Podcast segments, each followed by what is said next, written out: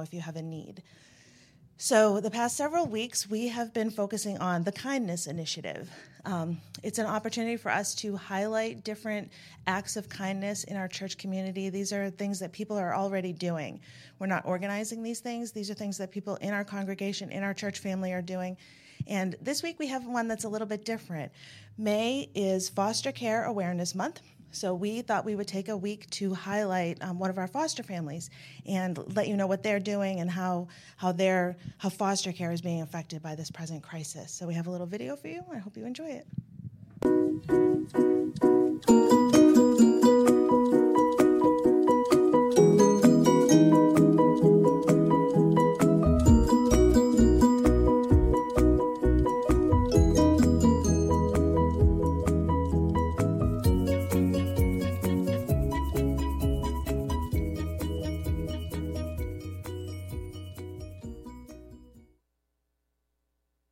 Is National Foster Care Awareness Month, and typically um, you'll see signs up in libraries and church events, and um, you'll see posters up in Market Basket and other public places.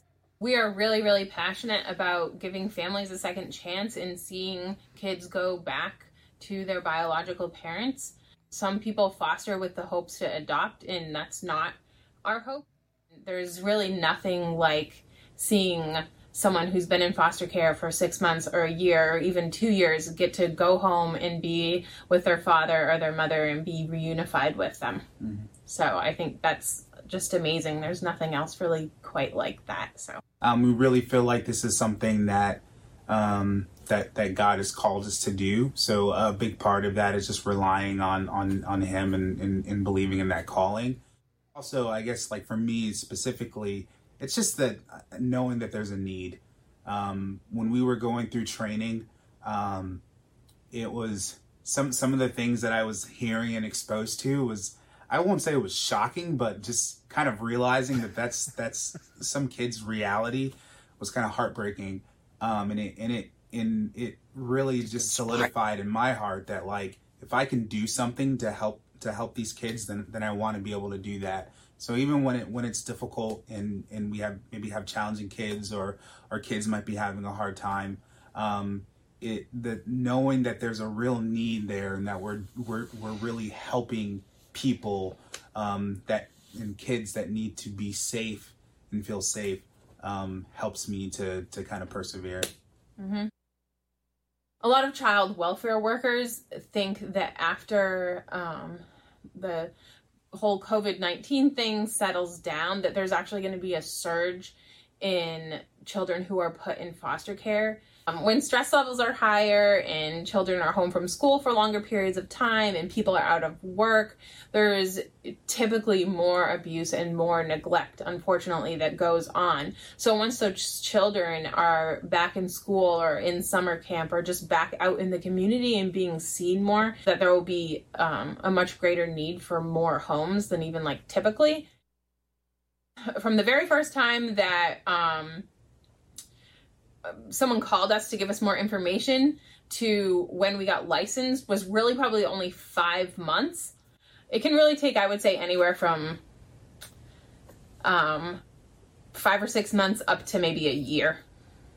If you're considering it, then look into it. I mean, one of the things that they told us in training is that just because you're in training, that doesn't mean that you have to commit to being a foster parent. If you're listening to this and this um, sounds like something that you might want to pursue or just something that you want more information about, or maybe you just like to hear more of our story, then you can contact um, Calvary Chapel and they'll put you in touch with us.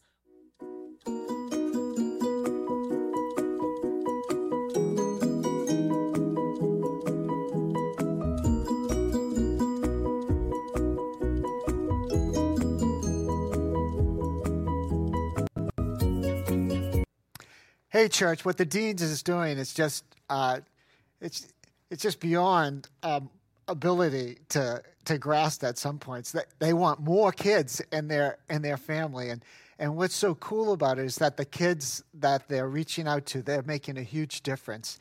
And uh, the kindness initiative is uh, thematically what we're doing is really just showcasing an organic move that happened in our church. You know, started. Uh, you know, a couple months ago, where people just began reaching out to their neighbors. They began uh, doing good deeds. They began making a difference in people's lives. And, uh, you know, as a pastor, I am just absolutely thrilled with that. And so here's the challenge we've been putting out to people it's a simple challenge. Who's your one? Who's the one person that you can make a difference in their life this week? And I hope that uh, you would be thinking about that and, and praying about that this morning. Who is that one person that you could make a difference in? And, uh, you know, just reach out, reach out and do it and bring a smile to someone's face in the, in the name of Christ. Well, right now we're going to teach uh, verse by verse uh, in God's Word. And I'd like you to get your Bibles open. And uh, we're going to be looking at Titus chapter 3 this morning, but we're going to start out in Philippians chapter 2. So if you find your way to Philippians chapter 2, we're going to use Philippians chapter 2 kind of as the introduction to Titus chapter 3 this morning. And so let's pray together as you find your Bibles and uh, turn to Philippians chapter 2. And, and then we're going to finish up uh, Paul's letter to Titus uh, in Titus chapter 3 this morning. So let's pray together. Lord, we thank you for your word, Lord. It speaks to our heart, it, it, it, it transforms us uh, from the inside out, Lord. It transforms our mind and it transforms our heart. It gives us a fresh perspective, a new vision for, for pursuing Christ, Lord. And we pray for that this morning, Lord. We pray, Lord, for a fresh uh, infilling of your Holy Spirit, Lord, that would transform our life, transform our heart, and Lord, that we could make a difference in the world around us. We pray this in Christ's name. Amen. Well, if you come to Philippians chapter 2 for a minute, we're going to use Philippians chapter 2 as, as part of our introduction. And, uh, you know, many of you know that I coached uh, uh, soccer and, uh, and for, for a season of time, coached basketball. You might ask how a little shrimp like me could coach basketball. Well, I was the, only the assistant coach in basketball, uh, but I loved coaching soccer and I loved uh, motivating uh, young men and women to pursue excellence in, in, their, in the game, in, in the beautiful game, I'll say that. And one of the most, uh, one of the most important things in soccer and in basketball, and the most, one of the most important things in life is what's your attitude? What kind of attitude do you bring to the game? You know, and I've seen uh, uh, young men and women that, you know, they might have been a little slow or maybe just they lacked a little skill, but these kids had a great attitude. And, and what happened out of a great attitude is they achieved uh, victory in, in their games. Now, they might have not been the best player, but, but their attitude just uh, fueled a can do, a winning attitude. And when we look at the scriptures, uh, Paul drills down on this issue of attitude that determines outcome. And our country right now, it's I think it's getting a little hot. You got these guys showing up at uh, rallies and uh, protest things, and they've got their their their mini 14s and their shotguns. And you just look at the news and you just go, "Holy moly! Well, that, these guys are crazy." And you know, our world is cooking right now. It's like in a slow cooker, and it presents us as believers presents us with an opportunity that if we have the right attitude, if we have the right perspective, we can make a significant difference in the world around us like right now right today when you talk to your friends talk to your coworkers uh, you know and uh, having the christ-like attitude that's philippians chapter 2 come there with me. Take a listen to this. Paul writes in philippians 2 then we're going to hop over to titus chapter 3 paul writes so if there is any encouragement in Christ, any encouragement, if there's any encouragement in Christ, any comfort from love, any participation in the Spirit, any affection and sympathy, complete my joy. Now, the Apostle Paul had a great pastor's heart, and I can echo this. I can echo this. If you want to cause Pastor Ed to be more joyful, here's the answer Be of the same mind having the same love, being in full accord of one mind. And here's what's operative you got to make a choice.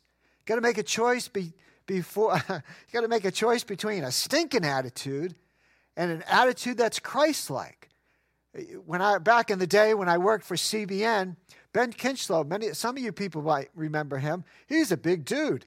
And he'd walk around and, and, and if he'd catch a wrong attitude, get right in your face and say, No stinking attitudes. I, I, gotta, I gotta get back to the text. No stinking attitudes around here. And look what there's a contrast, there's a choice that has to be made to make a difference in our world. Look at verse 3. Do nothing from rivalry or conceit, but in humility count others more significant. More significant, that's the ESV, or better than yourself. Treat others more significant than yourselves. Let each of you look not only to his own interest, but to the interest of your neighbors. Have this mind among yourselves, which is yours in Christ Jesus, who, though Christ was in the form of God, did not count equality with God a thing to be grasped, but made himself nothing, taking the form of a servant. We're in the mix here now. Slow cookers on. Pressure and the pressure cooker's building. And you're going to have to make a decision of, of what your attitude's going to be to the people around you. And what I'm suggesting this morning is if, if you grab a hold of servanthood, if you grab a hold of Christ, Christ attitude, who, who just humbled himself, became obedient unto the cross, who, who, didn't, who gave his life as a ransom to be a servant, we can make a difference in our culture today. Come with me to Titus chapter 3. In Titus chapter 3, Paul gives us this last little chapter of this practical pastoral letter to Titus, who was Paul's go to man to deal with a crisis in Crete. And the crisis in Crete had to do with false doctrine, but it also had to do with the attitude of the believers. Paul even calls them to account, uses their own prophet to tell them, You're slothful, you're lazy, you're more concerned about your own needs than the needs of other people. And he rounds out this little letter by, by telling them what their attitude should be towards government, what their attitude, attitude should be towards their neighbor, what their attitude should be towards, towards one another in the church. And we need that today. What should be our attitude towards our government today? And I know our government's not perfect. I know there's some Looney Tune mayor, mayors and governors that are exceeding their authority, but what should be our attitude in general towards our government? What should it be? What, what does the Bible call for our attitude to be towards our, our police force, our, our, uh, uh, the Department of Public Health, or, or our governor? What, what should be the Christian attitude towards them? What's going to, and we, by default, we could say, what's going to win today? Because I'm concerned about winning our community for Christ. What attitude You say, Conway, you're hot today. Yes, I am. It's like, what attitude is going to make a difference? I want to make a difference. What attitude is going to make that difference? Look at Titus chapter 3, verse 1 about what the believer's attitude should be towards our government officials. Paul writes this remind them, remind those people in Crete, and he could say that to us Remind those people in the Mar- Merrimack Valley, and I know there's folks listening from all over the country. Remind those people in Arizona, remind those people in Florida, remind those people in Colorado. Remind them this. Remind them to be submissive to rulers and authority, authorities, to be obedient. Yes, our attitude is should be a voluntarily voluntarily giving support, uh, cooperating for the common good. Now, I'm going to be quick because I'm, I'm going to get this question, but I'm going to be quick to say that our absolute loyalty, I'm going to take a question away from the end. Our absolute loyalty is due only to God, Acts 5.29. Should we be obey God or man? But this isn't the case today. This isn't the case at all. Is that are we going to give our support and help? In Massachusetts, the governor said everybody needs to wear a mask outside. You go outside and, and you can't do social distance. Are you going to do that? You're going to, but are you going to do it out of grudgingly submit? Oh, I have to do this. Are you going to do it because you love your neighbor? See, that's that's a Christ-like attitude. You know, it's still a virtue to willingly give something up because you love other people. That's still a Christ-like virtue. You know, if we looked at one of the most interesting parts of Scripture is on this topic. Come with me to Jeremiah, if you would. Uh, Jeremiah chapter 29. And s- some of you know uh, the context here. The children of Israel in Babylon, they're in captive. You know, they're, they're in a place where the, the government is not any part Christian at all, any part. You say there's no, they, they weren't Christian. They, they weren't any part you know, a Jewish culture. They ripped the people out of their home, shut down the temple worship, drag them away, some by hooks in their jaws, dra- drag them away into captivity. And the prophet Jeremiah comes to them and gives us a great insight as far as their attitude while they're in captivity. And I think it applies to us today. What should be our attitude? And we're certainly not in captivity. Man, I had a good time at Market Basket this morning. I like I like this senior thing. You know, six to seven in the morning. Got there about six oh, oh five. Place was great. What should be your attitude? If you we're not in captivity, but what if we were? What should be our attitude? Jeremiah writes this. Jeremiah twenty nine four. Thus says the Lord of hosts, the God of Israel, to all the exiles whom I have sent in exile to Jerusalem. Get this. It was God who sent them into exile. It was the Lord who did it to, to teach them and to sanctify them and, and to purify them. You think we could use that today in our fat cat America? You think we could use some purification and some sanctification and, and some holiness in our life?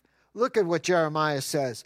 Build houses and live in them Plant gardens and eat their produce. Take wives and have sons and daughters. Take wives for your sons and give your daughters in marriage, that they may bear sons and daughters. Multiply there and do not decrease. In other words, don't stop living life. And verse 7, verse 7 is key. But seek the welfare of the city, seek the welfare of the city where I have sent you into exile and pray to the Lord on its behalf, for in its welfare you will find what? You will find your welfare. Man, this is is this possible? you bet it is. In the midst of captivity, the Lord calls them to keep on living life. The Lord calls them to pray for the welfare as they pray for their pagan government, their pagan neighbors. God blesses them. God causes them to be favored. What is our attitude towards our government today? Well, some of us have stinking attitudes. Some of us saying, I ain't wearing no mask. Well, what are you communicating to your neighbor? You're, you know what you're communicating to your neighbor? You don't give a hoot about them. That's what you're communicating. You're saying, I don't care. My rights trump anything. Well, maybe I, I maybe I shouldn't use that word trump. But anyway, but my rights trump over them. And that's not a Christian attitude. Christian attitude is I love my neighbor, I'm going to serve my neighbor, I'm going to reach out to my neighbor, I'm going to I'm going to make a difference in their life. The attitude that Paul says is to have the same attitude that Jesus had. And then he couples this, and he does this three times in Titus chapter 3. He couples the imperative with a command to do good works. In other words, to express tangible kindness to your neighbor. Look at the text. And we're only on verse 1. So you got a good set you got a good set of notes there. So you check out you check out the notes. So I might miss I might miss a point or two, but you can catch them. So remind them to be submissive to rulers and authorities, to be obedient, and to do what? To be ready. It's an action It's an action word. It's to be ready for every good work, every good work that the Lord's prepared for you. To be ready implies that you've gathered resources. To be ready implies that you've staged those resources. To be ready implies that you've got a delivery vehicle for those resources. To be ready implies you're looking for a place to use those resources. He says that again to do the good. He says it again in verse 8. He says, The saying is trustworthy, and I want you to insist on these things so that those who have believed in God may be careful. Now, note this. He tells the pastor Titus, he says to insist upon these things. And what does he insist upon? He says to devote themselves to what? To good works. Our faith is manifested in a time of crisis by doing the good, by having a heart for other people. He, does, he says it a third time in verse 14 and let our people learn to devote themselves. What does devote imply? Devote implies a passion. Devote implies sacrifice. Devote implies a plan. Devote implies a priority. says to, to devote themselves to good works so as to help cases of urgent need and not to be unfruitful. If we have the wrong attitude, friends, I'm telling you today that we'll be unfruitful. We will not produce uh, uh, the advancement of the kingdom of God. We, we will be looked at by our community and scorned. So, what is your attitude? When, you know, Wednesday's coming. Wednesday's coming. And what is going to be your attitude on, on Wednesday when the governor says, put the mask on? Uh, what I want to say to you is put the mask on and preach the gospel. Put the mask on and smile at your neighbor. You know what? You know what? When you have a mask on, if you smile, you can till you still know someone's smiling at you, and you know you can still see the grumpy ones too. So put your mask on, put a smile on, love your neighbor. Next thing that we can see, attitude that Paul brings about, is he goes, "Watch your mouth." Paul says, Watch your words. Watch your words and let there be kindness in your words. Let there also be compassion for your unsaved neighbors. Take a look at the text with me. He says, To speak evil of no one. My goodness. Speak evil of no one. To speak evil of no one? Not even the ones I don't like. Not even the ones that I that that I that I can't stand. I yeah, no one. That's what the that's what the apostle Paul says. He says, "Watch your mouth." He says to to speak evil of no one, avoid quarreling. oh my goodness. We need God's help, right? We we need to pray right now, Lord, give us a different spirit. Lord, give us a different attitude. Lord, cleanse us from from uh, you know, the pesky New England quarreling that no matter what someone says, we've got something. We've got some snarky thing to say. Gosh, I wish you was, you know, I can see you. I can see you right through this TV, this little thing here. I can see you, and I'm praying for you. Give it up. Give up the snarkiness. Give up the quarreling. Be gentle or show kindness show perfect courtesy towards all people. In other words, be nice. Do what they tell the kiddos to do in kindergarten and first grade. Be nice to your neighbor. Consider your neighbor. And Paul goes on For we ourselves were once foolish, disobedient, led astray, slaves to various passions and pleasures, passing our days in malice and envy, hatred by others, and hating one another. And praise the Lord. Verse 4 but, but what? But Jesus. Jesus came in to save us.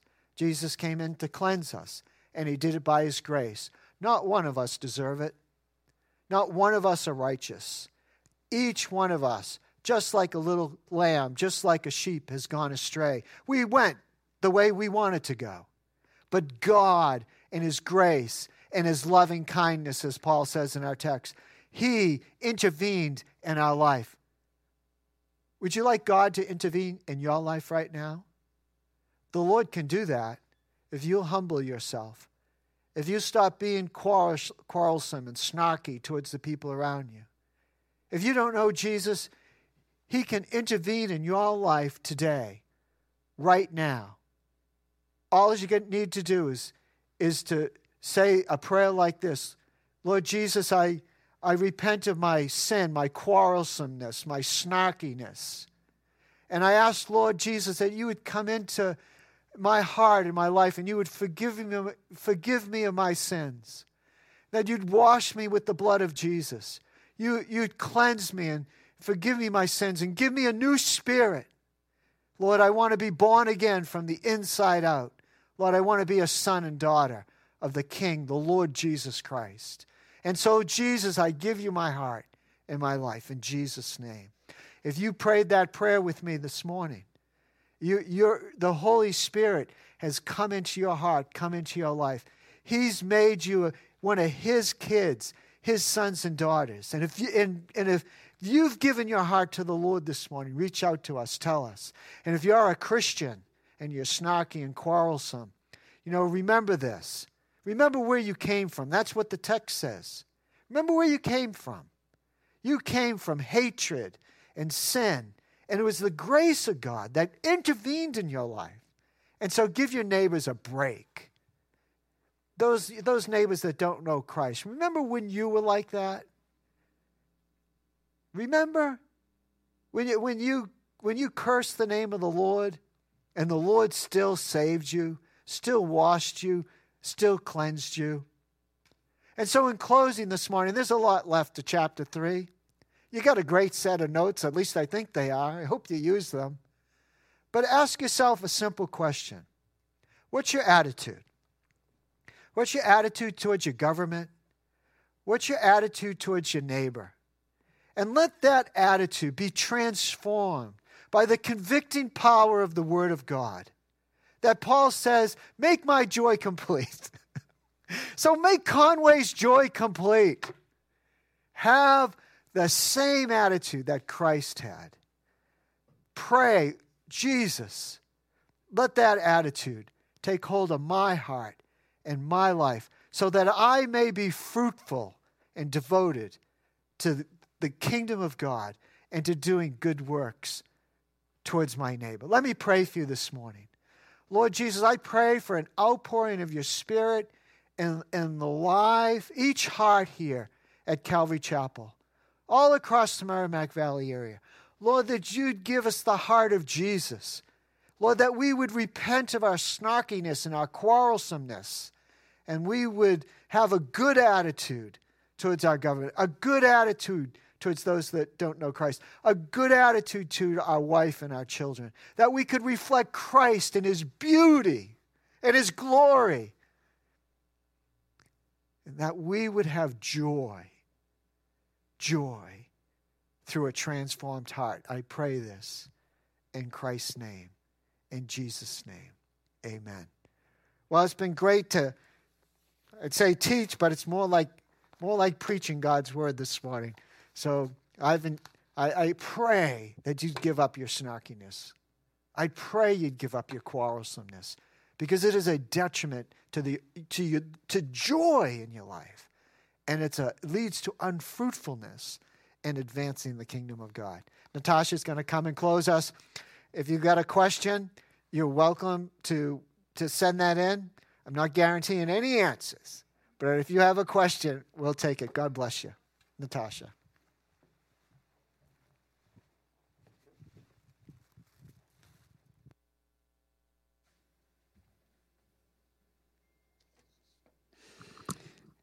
Morning we're going to do something a little different. Once in a while, we sort of do this where we we just sing a song and we focus on the lyrics. Um, it just seems so uh, appropriate. This morning, uh, we're going to sing the hymn "Come Thou Fount of Every Blessing," and I really hope that these lyrics will speak to your heart.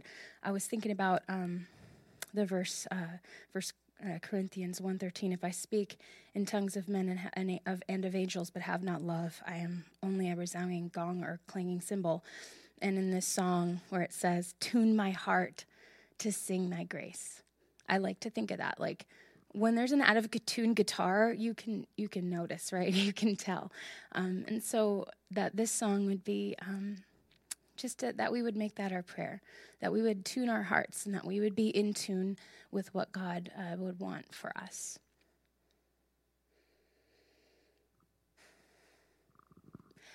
Come, thou fount of every blessing, tune my heart to sing thy grace. Streams of mercy never ceasing, call for songs of loudest praise. Teach me some melodious sonnet sung by flaming tongues above. Praise the mountain fixed upon it, mount of thy redeeming love. Here I raise my Ebenezer, hither by thy help I'm come, and I hope by thy good pleasure safely to arrive at home. Jesus saw me when a stranger wandering from the fold of God, He to rescue me from danger interposed His precious blood. Oh, to grace, how great a debtor daily I'm constrained to be. Let thy goodness, like a fetter, bind my wandering heart to thee. Prone to wander, Lord, I feel it prone to leave the God I love. Here's my heart, oh, take and seal it, seal it for thy courts above. Here's my heart, oh, take and seal it, seal it for thy courts above.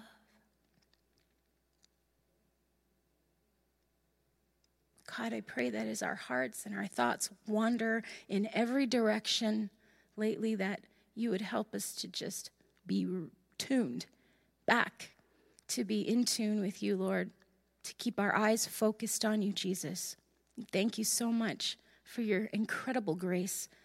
Pray that that truth would, would humble our hearts and that we would speak with love and compassion, grace and mercy to all those around us. In Jesus' name, amen. Thank you, Natasha. That was a sweet song. And uh, sometimes when I get home, uh, I don't listen to maybe. I listen to worship again. So that's a, that's going to be one that I'll listen to uh, this afternoon. So I've got some really great questions. Uh, I'm, I'm I, I think I have more more than I could really handle. But uh, let me let me read you um, uh, two of them. There's been a number of comments that have also come in that have been been really sweet. So thank you for those. Um, the first two. Uh, can you comment to the essential workers? In other words, to the people that are on the front lines, uh, whether they be in the medical field or or police work or firemen or or how about uh, the folks at Market Basket that are, are so brave and, and, and courageous that they're serving us in, in uh, yeoman, yeoman fashion. So, can you comment to the essential workers that deal with a lot of bad attitudes daily and how to keep their own hearts centered on Christ? It's a multi part question can you comment on the essential workers that deal with a lot of bad attitudes daily and how to keep their own hearts centered on Christ throughout their shift? It can bring you down when you are surrounded by worldly focus. The second one's kind of kind of dovetails into it. How can we keep a godly attitude of submission towards the government, but also support and help those who are disenfranchised and treated poorly by that government? Well, let me uh, start out by sharing just a little bit from my past. Some of you, some of you know of it. That I was a military police guy in the Air Force, uh, and I worked uh, either security police or police work after that. One of, one of the jobs, a couple jobs I've had, I I uh, worked for Virginia Power Company in the uh, security division. I ran uh, security at the Boston Garden, had uh, Boston police powers when I ran security as the, the head security guy at the Boston Garden. And then I was director of security police at uh, what at then was Mass Rehab Hospital, which, which turned into Spaulding Hospital. And so I've been on the front lines of, um, of responding to crisis medical situations, being the first responder on the scene. I've been there when uh, you know you had construction workers, uh, you know, uh, spit a Louis at you, you know, uh, not not pleasant. I, have been there when people have lost loved ones. Uh, I've, I've I've been there at all kinds of different kind of critical situations where people's lives were involved, and so I I'm addressing these two questions from having experienced it. And let me say a couple things about this. As the first, that before you go to your shift, you have to prepare your heart. You just can't you just can't show up even if you're you know if you're a police or medical guy or an RN or doctor or market basket worker. You have to like start your day out and shape your heart and attitude through a daily devotion, reading the word, and through prayer. And so, so when we when we begin our day, even as even as Christians, when we begin our day, we have to feed our spirit first because our because that's going to get depleted during the day. And so we feed our spirit through the Word of God and, and through prayer, and, and we build we build ourselves up because we know that we're going to face we're going to face difficulties during the day. And, and as we direct our focus towards the Word of God in prayer during the day, what you're going to find is that that's going to be a rich well uh, to draw from. You're going to you're going to put your bucket down in that well and be able to draw it out. So that's the first thing. The second thing is if you're an essential worker, if you're a first responder, is know this: most uh, most of us uh, if we're in that role, we're going to wear a special uniform. Uh, if you're a fireman, a policeman, an EMT, you're going to ha- you're going to have a badge on. If you're if you're working at Market Basket, you're going to have a name tag on. And, I just visualize when, when people when people were nasty, and believe me, they were nasty at the Boston Garden. When people were nasty, I just I just visualized that whatever they were saying is going to eh, they were saying it to the badge. They were they were saying it to the uniform, and I and I made a decision not to take those things personally. Not to, some of them are pretty. I, I, won't even go there, but they were just difficult, difficult situations, difficult people. So you you've got to know that that when people say nasty things to you or disparage you, it hits the badge first, and then it bounces off. Another thing I'd say is that no matter where you are, you are who you are, right? So no matter where you are, you're a Christian. And when uh, I remember one time as uh, when I was running uh, security for Boston Garden, I had to fire one of our, our workers, and uh, and I, I, I brought him in, and I sat him down. and I said, "Look, uh, I, I you just got to know that I've got to let you go." But you know, I, I want to offer you some things that would bring hope to your life. You know, you're going to get let go here for non performance. But you know, you can use this as an opportunity to get to, to move on in your life. And this particular guy happened to know he was going to Bible college. And I said, Look, you know, faith impacts all of our life. I said, I'm a believer, and you're a believer. And, and I hope that when you get to the next job, you can make a difference where you're working. One of the jobs I had in the past is I was uh, what they would call now a CNA. I was a nursing assistant at Winchester Hospital. No matter where you go, you are who you are. And when I'd go to work as a nursing assistant, when I was going to college at, at uh, UMass, I would go there. And uh, I actually worked on 4 West at Winchester Hospital. The, the charge nurse's name was Mrs. Brooks, never forget her. And she was a, she was a, she was everything you'd imagine about a charge nurse back in the day. She was strong. She was, she was a big woman. She was strong. Didn't mess with Mrs. Brooks, but she had a tender heart. And she knew that my heart was towards ministry. And she would say to me, Eddie, I want you to go in. I know you got other things to do, but I want you to go, I want you to go in and sit. I want you to go in and sit with that lady or sit with that man because they're, they're about to pass.